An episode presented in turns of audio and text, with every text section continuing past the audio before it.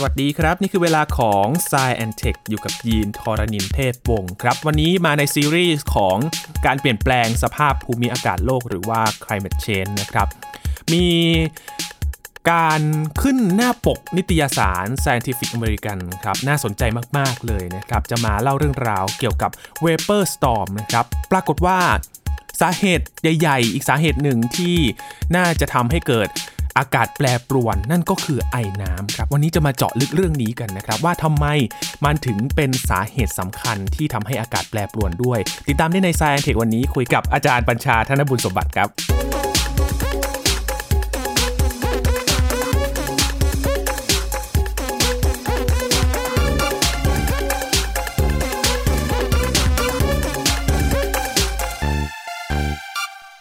ช่วงระหว่างที่เราคุยกันอยู่ตอนนี้นะครับ ก็ตรงกับการประชุม COP26 ครับ อยู่ที่กลาสโก สหราชอาณาจักรนะครับ การประชุมแก้ปัญหาด้านสภาพภูมิอากาศของประเทศต่างๆนะครับ เพื่อที่จะหาทางออกว่าจะมีแนวทางช่วยกันอย่างไรกันบ้างครับ และในตอนนี้ก็สอดคล้องกับการประชุมในครั้งนี้ด้วยนะครับ เป็นเรื่องที่น่าสนใจที่ถูกตีพิมพ์อยู่ในหน้านิตยสารครับ จากที่เราคุยกันหลายครั้งนะครับ ว่าสาเหตุของการเกิดก๊าซเรือนกระจก การแปรปรวนของสภาพภูมิอากาศนั้นเกิดจากคาร์บอนไดออกไซด์ครับ แต่ว่าอีกสาเหตุหนึ่งน่าจะสำคัญเหมือนกันไม่แพ้กันเลยนะครับ นั่นก็คือเรื่องของไอน้ำครับเพราะอะไรกันวันนี้คุยกับอาจารย์บัญชาธนบุญสมบัตินะครับ สวัสดีครับอาจารย์ครับ สวัสดีครับยีนครับ สวัสดีครับท่านผู้ฟังครับ ก่อนที่เราจะคุยกันนะครับ ชวนคุณผู้ฟังดูที่หน้าปกของตอนนี้ก่อนนะครับ ไม่ว่าจะทางเว็บไซต์หรือว่าทางพอดแคสต์ช่องทางต่าง ๆ นะครับ เป็นรูปมือที่กำลังจะครอบงำโลกนะครับอาจารย์ครับเป็นมือมือเมฆเนอะปกติเมฆนี่คือของสวยงามนะผมผมจะมองเป็นของสวยงามแต่คราวนี้เป็นมือเอ่อมืออมหิตหน่อยหนึ่งเป็นมือที่มองเห็นนะครับ ไม่ใช่มือที่มองไม่เห็นนะอาจารย์ครับเขาทำให้ดูเป็นรูปธรรมนะในความเป็นจริงคงไม่ใช่แบบนี้แต่ว่าการที่ Scientific American ซึ่งเป็นนิตยสาร วิทยาศาสตร์สำหรับคนทั่วไปครับนะครับที่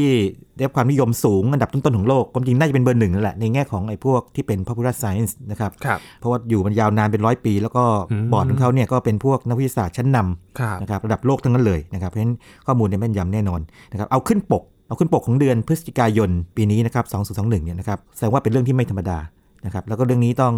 ขอบคุณอาจารย์ดรป๋วยอุ่นใจนะครับที่เอ่อมหาวิทยาลัยมหิดลนะครับที่ส่งบทความนี้มาให้ผมอ่านอะ พอส่งให้ผมอ่านปั๊บเนี่ยนะครับเออผมอ่านทันทีเลยนะอ่านทันทีแล้วก็อ่านจบภายในประมาณสักเกือบชั่วโมงหนึ่งนะครับคือครับค่อยๆอ่านแล้วเก็บรายละเอียดไปเนี่ยก็พบว่าเป็นเรื่องที่น่าจะต้องพูดถึงกันบ้างคืออย่างนี้ครับยีนเวลาเราพูดถึงเรื่องภาวะโลกร้อนนะครับหรือการเปลี่ยนแปลงภูมิอากาศเนี่ยที่ผ่านมานี่เราจะเน้นไปที่แก๊สคาร์บอนไดออกไซด์ครับเป็นหลักใช่ไหมครับ ก็จะพยายามลดการปล่อย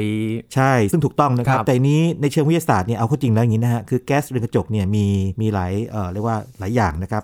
ตัวตัวหนึ่งที่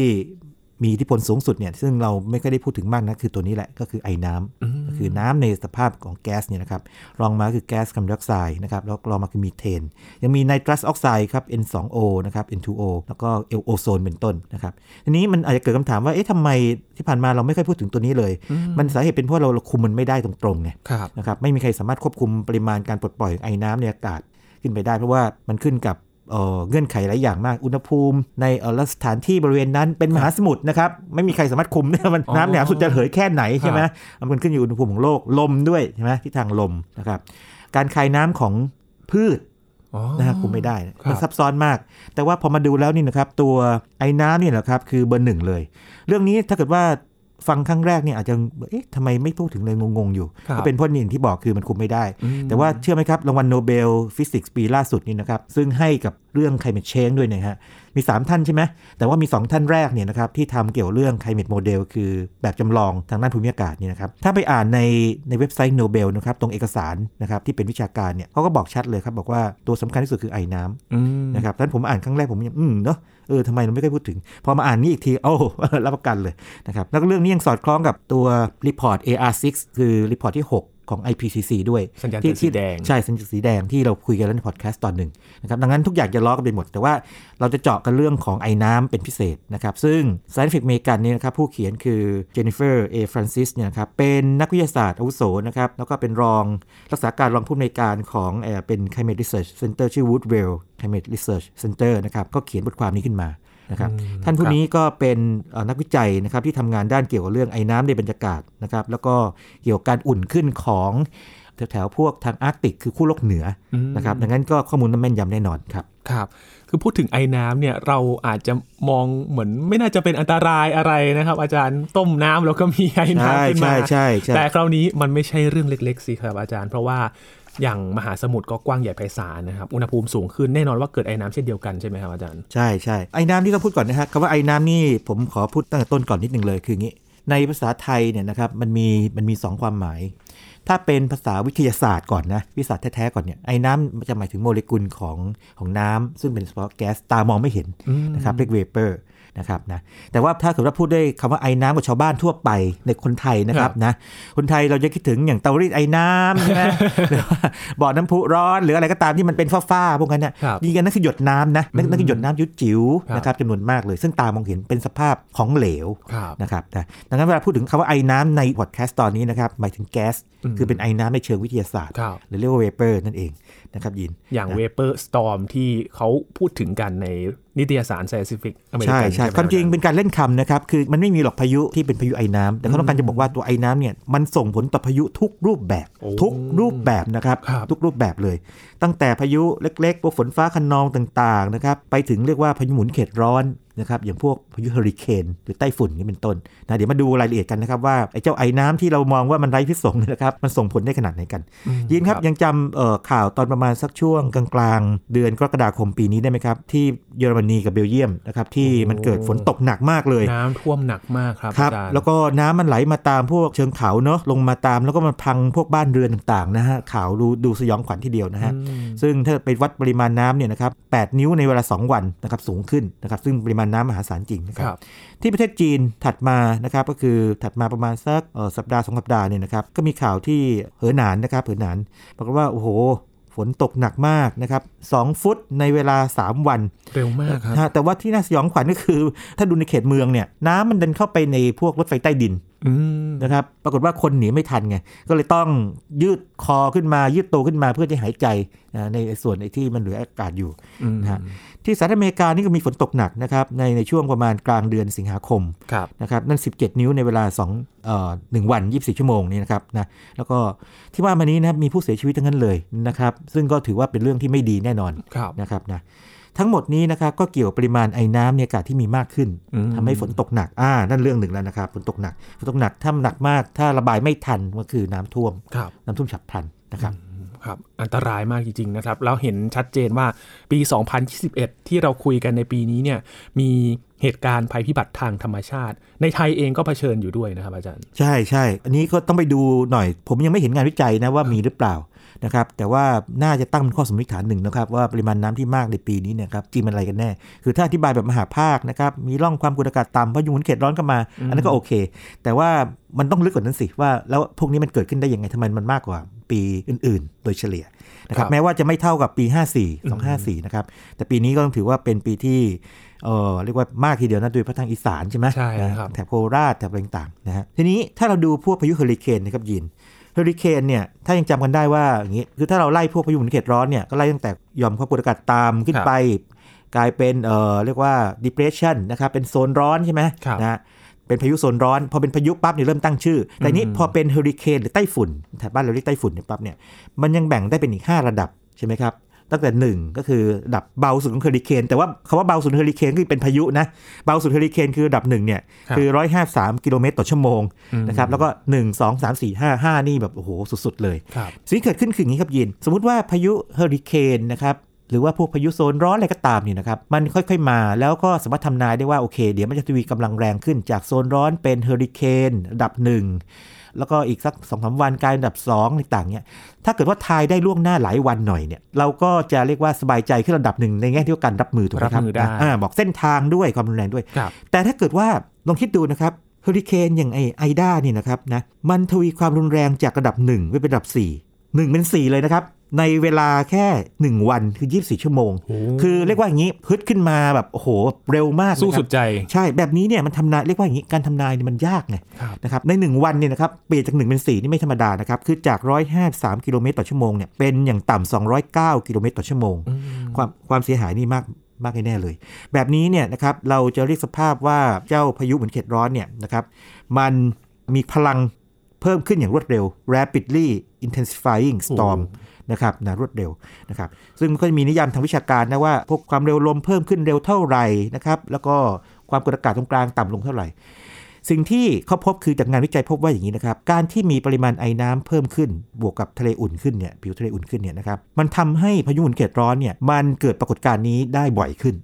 อืมอ่าพูดง่ายๆคือเมื่อก่อนนี้นะครับเราจะไม่ค่อยเห็นหรอกพวกพายุประเภท major hurricane เฮอริเคนใหญ่ๆระดับ 4 อะไรพวกนี้นะครับ หรือระดับ 5 เนี่ยนะครับ หรือว่าพวกซุปเปอร์ไต้ฝุ่น สังเกตไหม ตอนเราเด็กบ่อยมากๆเด็กๆนี่นะครับช่วงนี้ไม่ค่อยไม่มีคำนี้นะ ไม่ค่อยครับมีคำนี้นั่นจริงๆมันมีอยู่มันมีแต่นานๆมาทีไม่ไงค่อยเกิดเนี่ยมันอ่ามันไม่เคยเกิดแล้วก็ในวงการวิชาการก็สนใจกันอยู่แล้ว แต่ว่าพอมันเกิดบ่อยขึ้นเนี่ยแล้วมันมีผลกระทบต่อคน เพราะว่าพอคนมากขึ้นด้วยด้วยจำนวนประชากรที่เพิ่มขึ้น แล้วถ้าเกิดเข้าสู่เขตเมือง แล้วก็การที่ข่าวสารนี่มากขึ้นเนี่ยเราได้ยินเรื่องพวกซุปเปอร์ไต้ฝุ่นที่ทุกปีเลยใช่สังเกตไหมครับนะพวกมังคุดพวกอะไรพวกเนี้ยเราเกือบเรียกว่าหรือเกือบทุกปีเลยครับเรียกว่าเกือบทุกปีอย่างนี้ดีกว่าอืมนะครับนะแต่พวก major hurricane อันนี้ก็ส่วนหนึ่งมาจากการที่โลกอุ่นขึ้น แล้วทำให้ไอน้ำมากขึ้นนั่นเอง ก็เป็นผลหนึ่งที่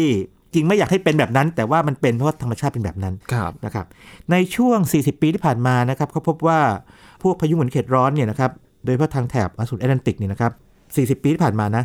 มันเกิดปรากฏการณ์นี้เพิ่มขึ้น 4 เท่า นะครับตามข้อมูลจากงานวิจัย คืออย่างที่เคยได้ทราบว่าเวลาพูดถึงเรื่องภูมิอากาศเนี่ยต้องพูดระดับเป็นประมาณสัก 20-30 ปีขึ้นไป ปกติตัวเลข 30 ปีเนี่ยนะครับอย่างต่ำเลยครับแต่ว่าอันนี้ 40 ปีคือเขาคลุมยาวมากเลยแล้วเขามั่นใจว่าโอเคใช่ละอืมมันเพิ่มขึ้น 4 เท่าจริงนะครับแล้วก็มาจากอะไรก็มาจากนี่แหละครับ เจ้าไอ้น้ำนี่แหละอืมที่มากขึ้นจากการที่โลกอุ่นขึ้นบรรยากาศโลกอุ่นขึ้นนะครับยินครับอืมครับคือสาเหตุ ก็คืออุณหภูมิสูง นมสูง น้ำระเหยมากขึ้นครับนะครับน้ำจากมหาสมุทรจินตนาการไม่ยากนะระเหยมากขึ้น น้ำจากแถวพื้นดินไอ้น้ำนะครับจากพวกการที่พืชคายน้ำมากขึ้นอืมนะครับเพิ่มขึ้นไปแบบนั้น แต่นี้พอถึงจุดหนึ่งปั๊บเนี่ยมันขึ้นไปแล้วเนี่ยมันก็ต้องเรียกว่ากลับลงมาสู่พื้นดินถูกไหมครับครับน้ำเนี่ยนะครับอุณหภูมิที่สูงในอากาศเนี่ยนะครับมันทำให้มันอุ้มไอ้น้ำหรือว่าโมเลกุลของน้ำเนี่ยไว้มากขึ้นก็จริง แต่ถึงจุดหนึ่งเนี่ยมันอุ้มไม่ไหว มันก็ปลดปล่อยออกมาเป็นเมฆอืมจริงเมฆเนี่ยนะครับในในมุมหนึ่งนะครับ นักเขียนท่านนี้นะฮะก็คือนักวิสัชท่านนี้นะท่านเปรียบเทียบไว้น่ารักนะบอกว่าเมฆคือส่วนเกิน คือไอ้น้ำส่วนเกินที่อากาศณสภาพอย่างนั้นอุณหภูมิเท่านั้นความดันเท่านั้นเนี่ยนะครับมันรับไม่ไม่ไหวแล้วอืมันเลยออกมากลายเป็นหยดน้ำนะครับแล้วหยดน้ำออกมาคือเมฆนะครับในแง่นี้คือเมฆคือตัวที่ถูกผลักไสไล่ส่งออกไปนะครับ ทีนี้ถ้าเมฆมากๆปั๊บเนี่ย ก็แสดงว่าโอกาสเกิดฝนก็มากด้วยโอ้ถูกไหมครับครับนะนั่นคือพายุนั่นเองนะครับนะอืมครับก็นี่เป็นภาพใหญ่ๆอย่างนั้นทีนี้ถ้าเราดูพวกนี้นะครับ ปรากฏว่ายินว่าระหว่างแถบเขตร้อนแถบใกล้ๆเส้นศูนย์สูตรกับแถบเขตหนาวอย่างแถบทางพวกขั้วโลกเหนือขั้วโลกใต้เนี่ยอันไหนไอ้น้ำน่าจะมากกว่ากันโดยเฉลี่ย อืมน่าจะเป็นแถบอบอุ่นไหมครับ ใช่อาจารย์ใช่ใช่อบอุ่นนะครับนะอืมอบอุ่นก็มีความร้อนพาขึ้นไปนะแต่ว่าคือจากการศึกษาเนี่ยพบว่าแถบเกิดอบอุ่นเนี่ยใช่ปริมาณไอ้น้ำเนี่ยนะครับเพิ่มขึ้นสูงเร็วกว่าที่อื่น แต่ขณะเดียวกันอย่าลืมว่าอากาศเนี่ยมันเป็นของไหลเนาะมันสามารถพาที่หนึ่งไปที่หนึ่งได้วนเวียนไปใช่ มันก็สามารถพาพวกไอ้น้ำเนี่ยไปทางแถบเขตอบอุ่นแล้วแถบขั้วโลกได้ด้วยเหมือนกันนะครับเพียงแต่ว่าถ้าเทียบกันแล้วก็น้อยกว่า แต่ก็หนีไม่พ้นอ่าใช้คำนี้หนีไม่พ้นดีกว่าครับถึงคุณจะไม่มีไม่มีเริ่มต้นมากเนี่ย แต่ว่ามันถูกพามาอ๋อนะครับดังนั้นเนี่ยอันนี้เป็นปัญหาระดับ global คือระดับโลกจริง ๆ นะครับครับ แสดงว่าในแถบเขตอบอุ่นก็ยิ่งน่าเป็นห่วงใหญ่เลยสิครับอาจารย์อ่าใช่ อันนี้เป็นอะไรที่ต้องเรียกว่าน่าสนใจมากนะครับ คือตรงไอ้น้ำในเขตนี้มีเยอะนะครับนะ แต่ว่าผลของมันเนี่ยมันคล้ายๆมันกลับกันนิดหนึ่ง คือมันมีคล้ายๆ มันจะเต็มที่เต็มลิมิตมาแล้วเนี่ยนะครับการเติมไอ้น้ำเข้าไปอีกนิดหน่อยเนะครับส่งผลเพิ่มขึ้นนิดหนึ่งเหมือนกับอย่างนี้ครับเหมือนกับว่า เรามีของที่เยอะอยู่แล้วเนี่ยเพิ่มอีกนิดหน่อยเอางี้คนรวยนะครับสมมติว่ามีเงินเป็นร้อยล้านนะครับคุณจะได้เงินมาอีกประมาณห้าแสนเนี่ย คุณก็ไม่ได้รวยขึ้นอีกเท่าไหร่อืมถูกไหมคล้ายๆอย่างนั้นนะเออแต่ถ้าเกิดคนที่อาจจะไม่ค่อยมีฐานะดีนักนะฮะสมมติว่ามีเงินติดบ้านไม่เท่าไหร่เงินติดกระเป๋าอยู่ไม่ไม่ถึง 20 บาท หรือว่าไม่กี่ร้อยบาทเนี่ยเกิดถูกลอตเตอรี่ได้เงินมาสักแสนหนึ่งเนี่ยนะโอ้โอ้โหนี่เพิ่มขึ้นเยอะครับนะฮะมันกลายเป็นว่าพื้นที่แถบที่เรียกว่ามีไอ้น้ำเยอะอยู่แล้วเนี่ยพอมีไอ้น้ำเพิ่มเข้าไปเนี่ยผลกระทบที่เกิดขึ้นเนี่ยนะครับมากขึ้นจริงอืมแต่ว่าถ้าเทียบเป็นสัดส่วนแล้ว ไม่มากเท่ากับบริเวณที่มีไอ้น้ำน้อยกว่า นึกนึกออกไหมอ๋คอล้ายๆว่ากี้ที่บอกไงเหมือนครับคนรวยคนจนไงเออทำนองเนี้ยคนมีเงินเยอะคนมีเงินน้อยนะฮะอืมทำนองนั้นครับยินครับอันนี้พอเห็นภาพเนาะครับนะครับแต่ว่าถามว่ามีผลไหมมีผลหมดทุกที่นะครับครับ แต่ทีนี้แหละครับ อย่างที่อาจารย์บอกมันควบคุมไม่ได้ด้วยสิครับก็ไม่ได้อาจารย์ใช่ใช่จะต้องทำยังไงครับอาจารย์ ถ้าถ้าถามว่าทำยังไงเนี่ยก็ครับก็ต้องกลับไปที่พื้นฐานเลยคือลดการปลดปล่อยแก๊สที่เราควบคุมได้คือแก๊สคาร์บอนไดออกไซด์กับมีเทนครับเดี๋ยววิธีการข้อตกลงการกระทำส่วนตัวต่างๆ กลับไปตรงนั้นเลยนะครับกับอีกทางหนึ่งที่เรียกว่าอย่างนี้ อันนั้นคือการชะลอมันนะครับที่พอทำได้คืออย่างนี้ เนื่องจากว่าพวกลักษณะต่างๆที่ฝนตกหนัก นะครับพวกนี้นะครับหรือการที่พายุหมุนเขตร้อนมันทวีความรุนแรงมากขึ้นนะครับหรือการเกิดพวกฮีทเวฟต่างๆ พวกนี้นะครับครับบางอย่างบางอย่างเนี่ยทำนายได้ทำนายเส้นทางได้คร่าวๆ อย่างถ้าเกิดว่าพายุเริ่มก่อตัวในทะเลแล้วเนี่ยเราย่อมอยากรู้ว่า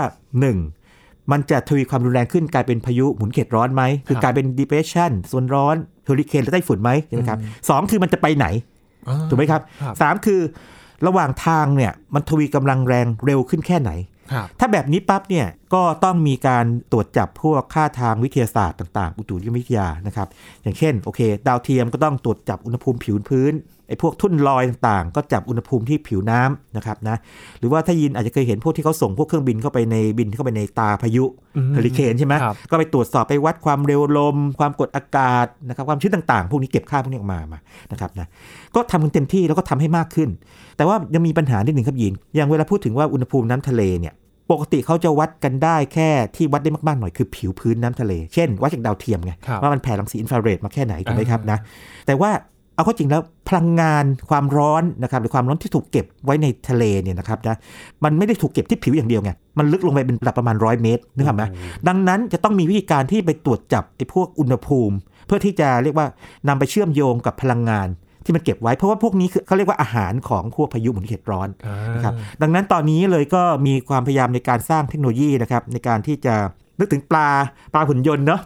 แล้วแล้วมันดำน้ำที่ระดับความลึกต่างๆ คิดเล่นๆแบบนี้นะครับนะแล้วก็มันก็ตรวจจับพวกอุณหภูมิ พวกความเร็วกระแสน้ำต่างๆนะที่ระดับต่างๆ มาให้ได้ เพื่อที่นำเอาข้อมูลพวกเนี้ยไปคำนวณกลับไปว่าโอเค ตอนนี้อุณหภูมิ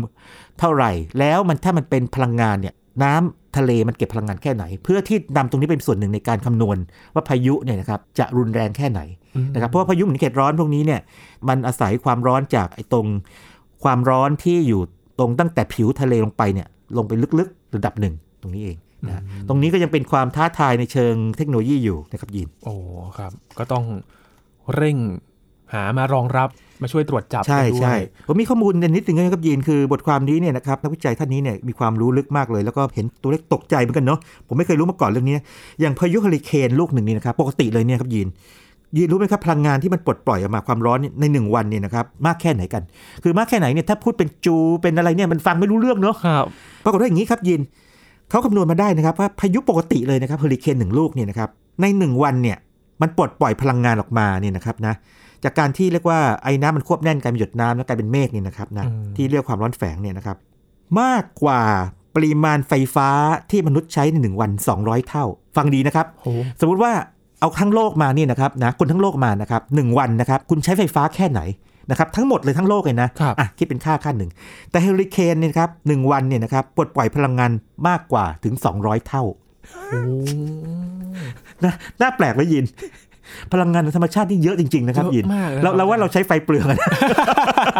ก็ยิงเนี่ยคิดกับกันถ้าเราพลังงานเฮอริเคนมาใช้ได้นี่น่าจะนั่นน่าจะสิครับน่าจะกำลังดีคิดแบบนั้นเลยนะครับว่าน่าจะดีเราจะดึงนะครับพลังงานจากเฮอริเคนมายังไง ใช่ใช่แล้วก็ถ้าเกิดคิดเทียบกับอะไรที่แบบว่าไม่ค่อยน่าฟังเท่าไหร่คือระเบิดปรมาณูระเบิดนิวเคลียร์นี่นะครับ คืออย่างพวกเอ่อระเบิดที่ไปถล่มฮิโรชิมานางาซากิเนี่ยไอ้ Little Boy เนี่ยฮิโรชิมานี่ 15 กิโลตันนะครับกิโลเนี่ยมันคือพันเนาะครับนะครับ15,000ตัน หรือว่าอย่างที่นางาซากิจะมากหน่อยที่1กิโลตันเนี่ยแต่ว่าพอเป็นเอ่อพวกเฮอริเคนเนี่ยนะครับทุกๆ 20 นาทีเนี่ยนะครับเขาปล่อยเอามาทีประมาณ 10 เมกะตัน คือเมกะคือล้านนะคือ 10 ล้านตันโอ้คือเทียบกันคนละสเกลเลยนะครับดังนั้นเนี่ยพวกพายุพวกนี้มันทรงพลังมากนะครับแล้วก็ความทรงพลังมันมาจากไหนก็มาจากการที่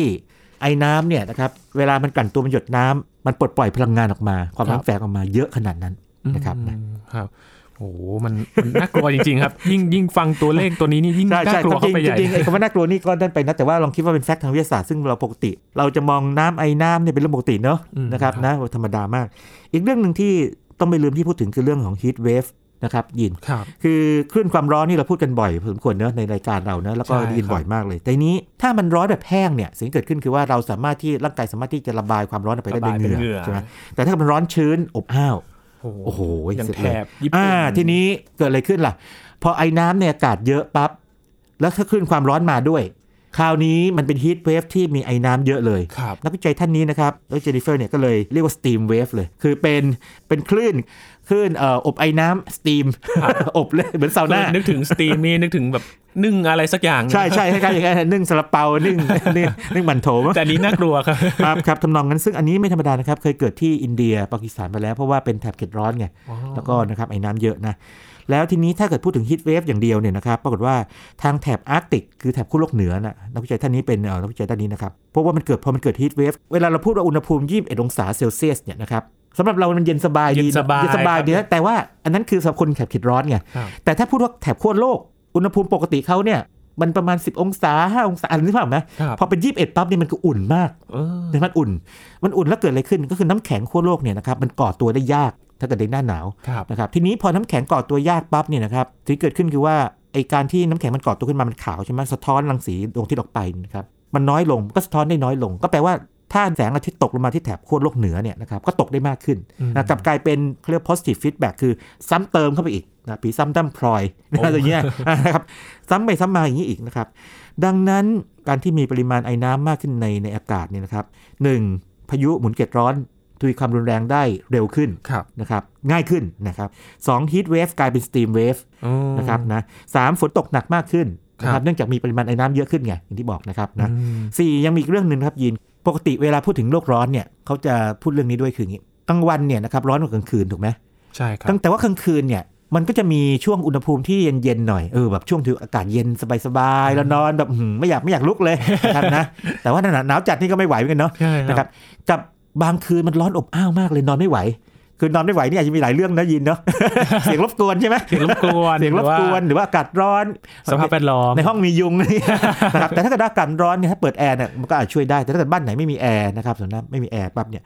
ถ้าอุณหภูมิตอนกลางคืนมันร้อนเนี่ยมันก็นอนไม่ไหวใช่ครับเขาพบว่าอย่างนี้ครับไอความชื้นในอากาศเนี่ยนะครับ มันทำให้ค่าต่ำสุดของอุณหภูมิตอนช่วงกลางคืนเนี่ยสูงขึ้น คือแทนที่มันจะเย็นสบายๆนอนสบายเนี่ย มันไม่เย็นเหมือนเมื่อก่อนแล้ว มันอุ่นขึ้นอืมนะครับ แล้วเรื่องนี้เกิดขึ้นจริงนะครับ มีมีตัวเลขที่ทางแถบอเมริกาเขาเป็นเจ้าเป็นข้อมูลนะครับ เก็บมาเลยนะ ในเมืองอันใหญ่นี่อุณหภูมิสูงขึ้นจนกระทั่งโอ้ไม่ไหวเลย อย่างเช่น เอออย่างนี้นะครับยิน ผมไปค้นตัวเลขมานะ อย่างก่อนปี คศ 2000 เนี่ยนะครับหลายปีก่อนเนี่ย เมืองใหญ่นะครับ เมืองใหญ่ในอเมริกาเนี่ย ถ้าอุณหภูมิสูงตอนกลางคืนนะครับ 27 องศาเซลเซียสเนี่ยก็ถือว่าอุ่นเกินไปแล้วใช่ไหมนอนไม่ไหวว้าวไม่ไหวเนาะแต่ว่าแบบนั้นเนี่ยประมาณสักห้าปีเกิดครั้งหนึ่งซึ่งซึ่งมันก็โอเคไม่เป็นไรเออนานๆมาทีเจอนะเออแต่เดี๋ยวนี้นะครับปีหนึ่งสองครั้งสองครั้งเลยเออสองวันเลย ซึ่งมองว่าปีสองวันก็มองเหมือนไม่เยอะใช่ไหมปีสองวัน แต่ว่าถ้าเทียบกับเมื่อก่อนนี้โอ้โหไอ้นั่นห้าปีมาทีหนึ่งห้าปีครั้งห้าปีนะครับมาวันหนึ่งนี่คือการเพิ่มขึ้น10เท่าในเวลา 20 ปีอืม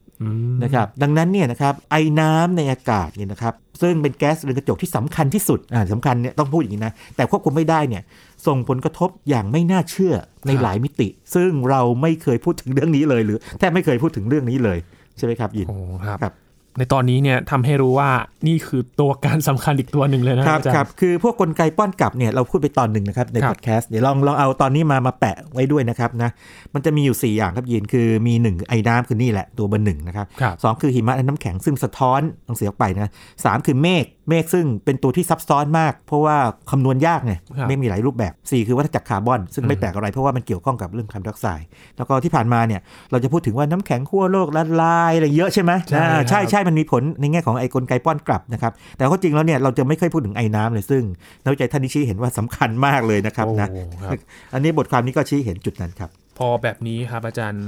เรื่องนี้ถูกตีแผ่มา แล้วก็เป็นนิตยสารที่สำหรับคนทั่วไปสามารถเข้าถึงใช่ได้นะครับใช่อาจารย์ ช่วยให้เราตระหนักถึงเรื่องนี้อย่างไรบ้างครับ ครับ ก็คงต้องเข้มข้นขึ้นในแง่ของมาตรการระดับทุกระดับนะครับนะไอการลดสิ่งที่ลดได้คือคาร์บอนไดออกไซด์และก็หรือมีเทนนะครับแล้วการใช้พลังงานต่างที่ไม่ฟอสซิล ส่วนเรื่องของทางด้านเทคโนโลยีต่างๆเนี่ยเดี๋ยวเราคงจะได้ข่าวพวกพวกเทคโนโลยีใหม่ๆ ที่ใช้ในการตรวจจับค่าทางอุตุนิยมวิทยาหรือทางภูมิอากาศ ให้ละเอียดแม่นยำขึ้นนะครับความจริงอย่างถ้ายังฟังต่อเรื่องไอ้สัญญาณเตือนสีแดงได้นี่นะครับผมได้เล่าไปไว้ให้ฟังว่าอย่างนี้หมอไอ้การปรับปรุงตั้งแต่การออก report ครั้งที่ 5 มาเป็น 6เนี่ยนะครับครับ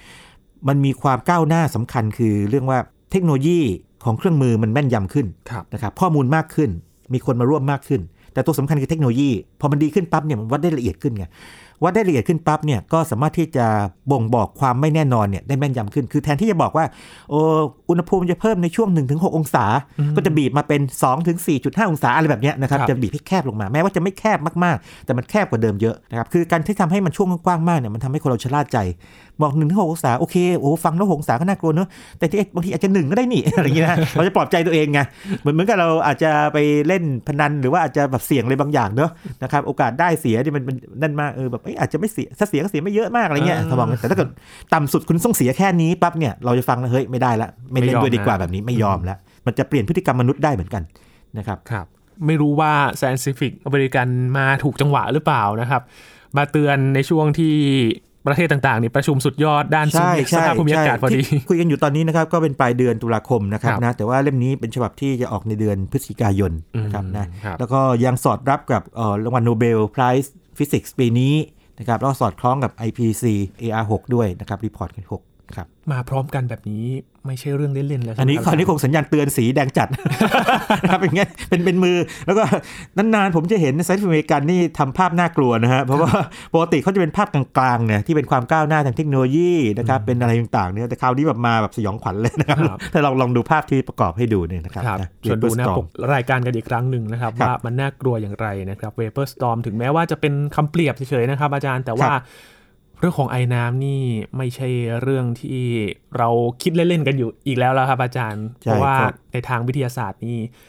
เรียกได้ว่าเป็นสาเหตุหลักเลยนะครับ ใช่ใช่ก็คงต้องอย่างนี้นะฮะถ้าเป็นเอ่อผู้ใหญ่เนี่ยนะครับก็แนะนำให้เยาวชนรุ่นใหม่นะครับศึกษาเรื่องพวกนี้หน่อยหรือกลับกันนะครับเยาวชนรุ่นใหม่จะติดตามข้อมูลได้ก็ลองเล่าเรื่องพวกนี้ให้ผู้ใหญ่ฟังหน่อยว่าอืมจริงนะหลายเรื่องที่เราไม่เคยพูดถึงเนี่ยมันมีผลเหมือนกัน แล้ววันหนึ่งไม่แน่มนุษย์อาจจะสามารถคนเราอาจจะสามารถช่วยกันคิดมาตรการใหม่ ๆ ที่สามารถช่วยที่จะชะลอ เรื่องนี้ลงไปได้ ผมใช้คำว่าชะลอนะครับ เพราะว่าการที่จะหยุดมันร้อยเปอร์เซ็นต์เนี่ยเป็นไปไม่ได้อยู่แล้วนะครับครับผมแม้แต่ ยักษ์ใหญ่ในด้านการผลิตน้ำมันอย่างซาอุดิอาระเบียนะครับเขาก็ประกาศมาแล้วนะครับว่าจะลดการปล่อยก๊าซเรือนกระจกให้ได้ ให้ศูนย์ให้เหลือศูนย์นะครับภายในปี 2060 แล้วนะครับตอนนี้ครับแสดงว่าประเทศต่างๆ นี้เขาก็ต้องเริ่มขับเคลื่อนกันแล้วละครับอาจารย์ครับใช่ครับวันนี้ขอบคุณอาจารย์มาชามากๆเลยนะครับดีมากเลยครับ นี่คือ Science Tech ครับ คุณผู้ฟังติดตามรายการกันได้ที่ www.thaipbspodcast.com นะครับรวมถึงพอดแคสต์ช่องทางต่าง ๆ ที่คุณกำลังรับฟังเราอยู่ครับอัปเดตเรื่องวิทยาศาสตร์ เทคโนโลยี และนวัตกรรมกับเราได้ที่นี่ทุกที่ทุกเวลากับไทย PBS Podcast นะครับ ช่วงนี้ยีนทอรานินเทพวงศ์พร้อมกับอาจารย์บัญชาธนบุญสมบัติลาไปก่อนนะครับ สวัสดีครับ